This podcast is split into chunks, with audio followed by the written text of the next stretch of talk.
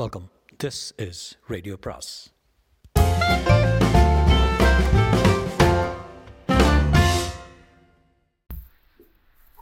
பொன்னியின் செல்வன் அத்தியாயம் நாற்பத்தி ஒன்று. பாயுதே தீ.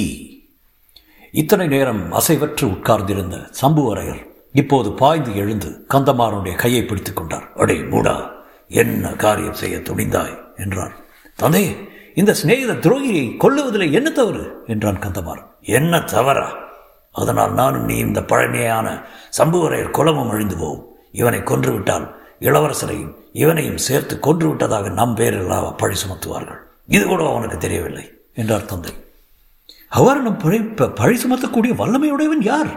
அவ்விதம் குற்றம் சுமத்திவிட்டு அவன் உயிருடன் பழைத்திருப்பானோ என்று கேட்டான் கந்தமாறன். ஐயோ அசட்டு பிள்ளையே, உன்னுடைய வீரத்தையும் துணிச்சலையும் இதிலேயான காட்ட வேண்டும். உன்னுடைய யோசனை ஆரம்பத்திலிருந்து கேட்டதினாலே தான் இந்த விபரீதம் நம் வீட்டில் நடந்துவிட்டது. பெரிய பழுவேட்டரையரையும் மற்ற சிறு சிற்று சிற்றரசர்களையும் நீதான் இந்த வீட்டுக்கு அழைத்தாய். மதுராந்தகத்தேவர் ரகசியமாக இங்கு வந்தது உன்னாலே தான். அது இந்த உன் அருமை சிநேகிதன் மூலம் எல்லாருக்கும் தெரிந்துவிட்டது. பிறகு ஆதித்த கரிகாலரை காஞ்சியிலிருந்து அழைத்து வந்தவனும் நீதான். ஐயோ, அதன் விளைவு இப்படியாகும் என்று நான் நினைக்கவே இல்லை. மலையமான் நமது குலத்தின் பழமையான விரோதி பெரியதொரு படையுடன் நெருங்கி வந்து கொண்டிருக்கிறான். அவனுக்கு என்ன சொல்லப் போகிறேன்?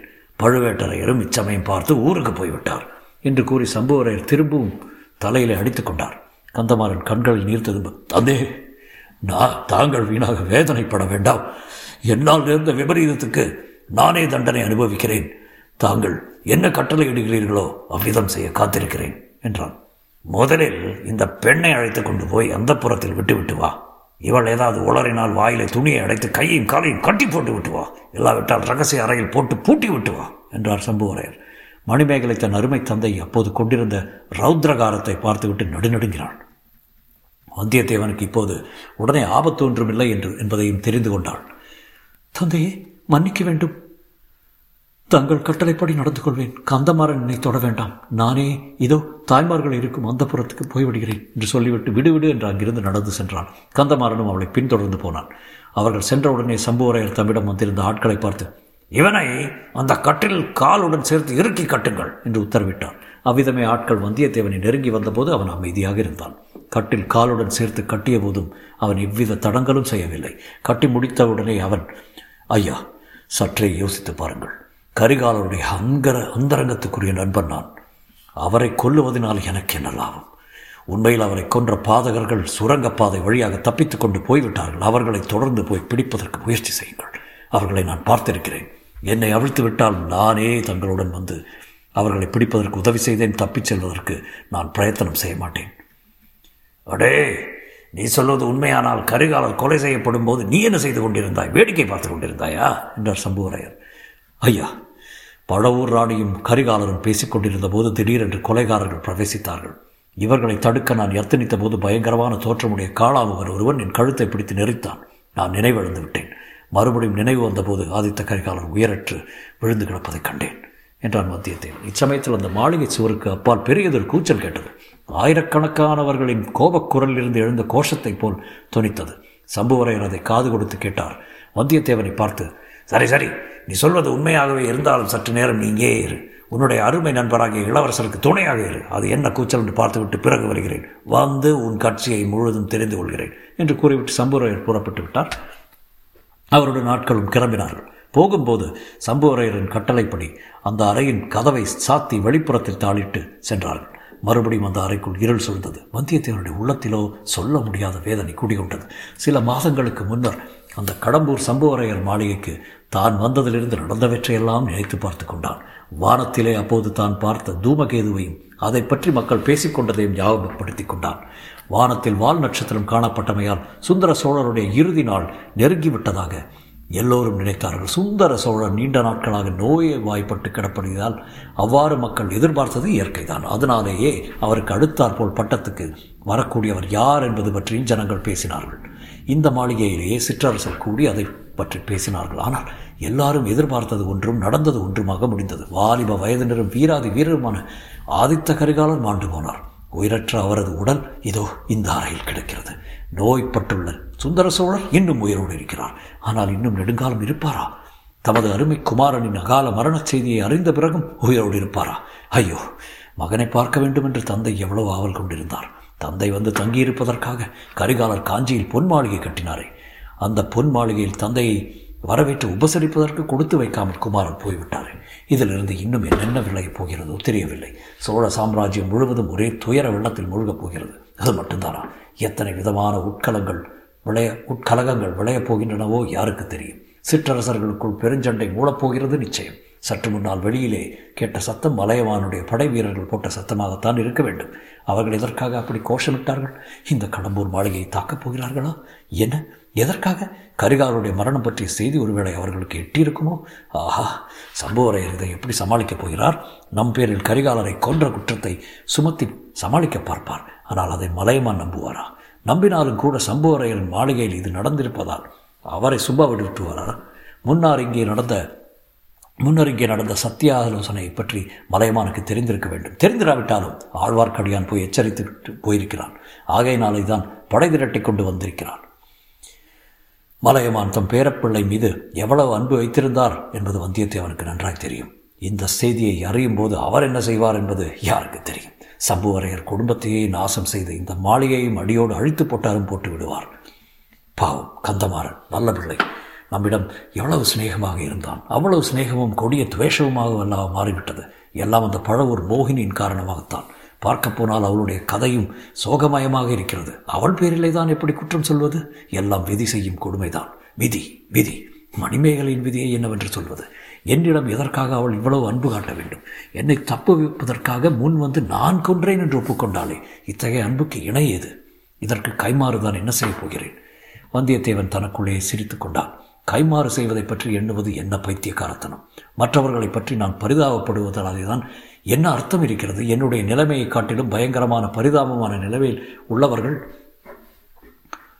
வேறு யாரும் இல்லை. ஆதித்த கரிகாலரை கொன்றதாக என் பேரில் குற்றம் சுமத்தப் போகிறார்கள். நான் அந்த பாதகத்தை செய்யவில்லை என்று நிரூபிப்பதற்கு எவ்வித சாட்சியமும் இல்லை.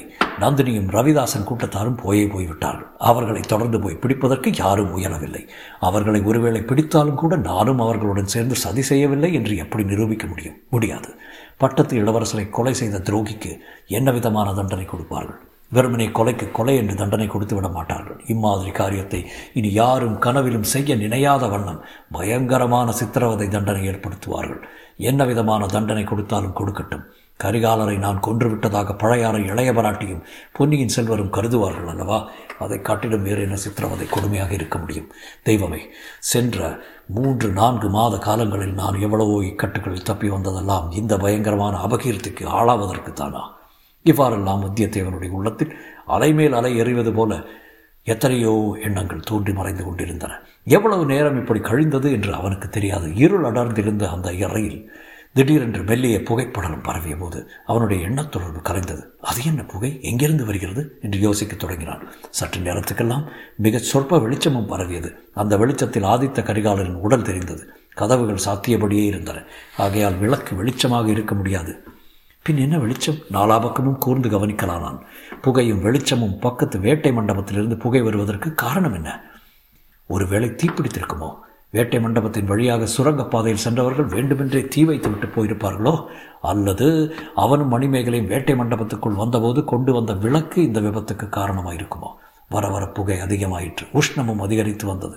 சிறிது நேரத்துக்கெல்லாம் வேட்டை மண்டபத்துக்கும் அந்த அறைக்கும் இடையில் இருந்த மரப்பலகை சுவர்களின் இடுக்குகளின் வழியாக தீயின் ஜுவாலைகள் தெரியத் தொடங்கின. இன்னும் சற்று நேரத்துக்கெல்லாம் அக்னி பகவான் தமது ஜோதிமயமான கரங்களை நீட்டி துழாவிக்கொண்டு இந்த அறைக்குள்ளேயே பிரவேசித்து விட்டார்.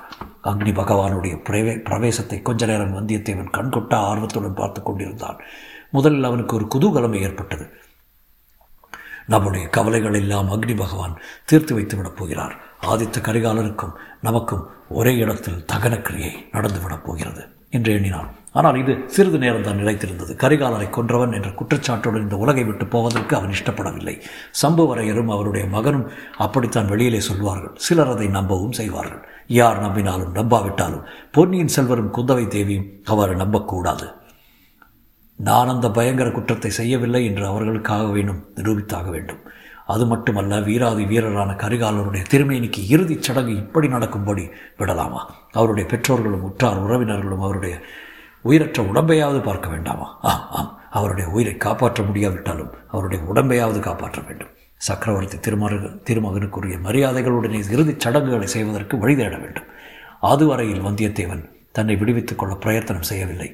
அவரை எப்படி கட்டியிருக்கிறார்கள் என்று கூட கவனிக்கவில்லை. இப்போது கவனித்தான். முதலில் அவனுடைய முன் கைகள் இரண்டையும் சேர்த்து கட்டி அந்த கயிற்றை கொண்டே அவன் உடம்பு முழுவதையும் கட்டிலோடு காலோடு சேர்த்து கட்டியிருந்தார்கள். குனியவோ நிமிரவோ முடியவில்லை. அவனுடைய பலம் முழுவதும் செலுத்தி கைக்கட்டுகளை இழுத்தும் பல்லினால் கடித்தும் அழுத்து கொள்ள பார்த்தான், முடியவில்லை. அவ்வாறு உடம்பின் கட்டுக்களை திமிரி அமிழ்க்க பார்த்தான், அதுவும் முடியவில்லை. ஆனால் அப்படி உடம்பை திமிறிய போது கட்டில் அசைந்தது. உடனே ஒரு யோசனை தோன்றியது. கட்டிலை இழுத்து கொண்டு வேட்டை மண்டபத்தின் இரகசிய வாசலை நோக்கி சென்றான். அது அவ்வளவு எளிதாக இல்லை. அங்குலம் அங்குலமாக நகர வேண்டியிருந்தது. கட்டிலை இழுத்த போதெல்லாம் அவன் உடம்பின் கட்டுக்கள் இறுகி வேதனை உண்டாக்கின. ஆயினும் சகித்து கொண்டு சென்றான். வாசலை நெருங்கிய போது சாத்தியிருந்த கதவு இடுக்குகளின் வழியாக தீயின் ஜுவாலைகள் வந்து கொண்டிருந்தன. அந்த ஜுவாலைகளில் கையை கட்டியிருந்த கயிற்று கத்தையை பிடித்தான். கயிற்றில் தீ பிடித்தது. அதே சமயத்தில் அவனுடைய கைகள் மீதும் நெருப்பு ஜுவாலைகள் வீசி சகிக்க முடியாத வேதனை உண்டாக்கின. ஆயினும் பொறுத்து கொண்டிருந்தது. நெருப்பு பிடித்து கைகட்டு அறுபட்டவுடனே உடம்பின் கட்டுக்களை அவசரமாக அவிழ்த்து கொண்டான். அவிழ்த்து முடிவதற்குள்ளே கட்டிலின் திரைச்சீலிகளில் தீப்பிடித்து கொண்டது. அறையில் புகை சூழ்ந்தது. வந்தியத்தேவனுடைய உடம்பெல்லாம் பற்றி எறிவது போன்ற உணர்ச்சி உண்டாயிற்று. அவனுடைய கண்களில் முதலில் எரிச்சல் கண்டது, பின்னர் கண்ணீர் ததும்பிற்று. கண் பார்வையை மங்கத் தொடங்கியது. ஏது ஏது, நானும் இளவரசரோடு இங்கேயே மாண்டு எரிந்து போக வேண்டியதுதான். ஒரு விதத்தில் இதுவும் நல்லதுதானே. இளவரசரை காப்பாற்றத்தான் முடியவில்லை, அவரோடு சாகும் பேராவது எனக்கு கிடைக்கும். சிச்சி, இது என்ன யோசனை. நான் இறப்பது பற்றி கவலை இல்லை. இளவரசருடைய உடல் இங்கு எரிந்து சாம்பலானால் எனக்கு அழியாத பழி அல்லவா ஏற்படும். என்னை அறிந்தவர்கள் என்னுடைய நினைவு வரும்போதெல்லாம் என்னை சபிப்பார்களே. அத்தகைய பழிக்கு இடம் கொடுத்து நான் ஏன் சாக வேண்டும். இளவரசின் உடலை எப்படியேனும் வெளியே எடுத்து செல்வேன். யார் அவருடைய பாட்டன் மலையமானிடம் ஒப்புவிப்பேன். இளவரசரை நான் கொல்லவில்லை என்றும் கொன்றவர்களை கண்டுபிடித்து கொடுப்பேன் என்றும் உறுதி கூறுவேன். அவ்வாறு ஒப்புக்கொண்ட காரியத்தை செய்து முடித்த பிறகு நான் இறந்தால் பாதகமில்லை. அதுவரையில் எப்படியாவது இந்த உயிரை வைத்துக் கொண்டிருக்க வேண்டும். வந்தியத்தேவன் இப்போது கட்டுக்கள் அனைத்தையும் அவிழ்த்து கொண்டு விடுதலை பெற்றான். ஆனால் இது என்ன, கட்டில் தீப்பிடி தெரிகிறதே. வெப்பம் தாங்க முடியவில்லையே. கண்களை திறக்க முடியவில்லையே. திறந்தாலும் புகை மண்ட மண்டி கிடப்பதால் ஒன்றுமே தெரியவில்லையே. ஆயினும் இளவரசரின் உடலை கண்டுபிடித்துதான் ஆக வேண்டும். வந்தியத்தேவன் தரையில் உட்கார்ந்த வண்ணம் பரபரப்புடன் கையை நீட்டி துளாவி கொண்டு அங்குமிங்கும் அவசரமாக நகர்ந்து தேடினான். தேடிய நேரம் சில நிமிஷம்தான் இருக்கும், ஆனால் பல யுகங்களைப் போல அவனுக்கு தோன்றியது. கடைசியாக இளவரசரின் உடம்பு அவனுடைய கைகளுக்கு தட்டுப்பட்டது. அந்த உடம்பை தூக்கி எடுத்து தூக்கி எடுத்து தோளின் மேல் போட்டுக்கொண்டான்.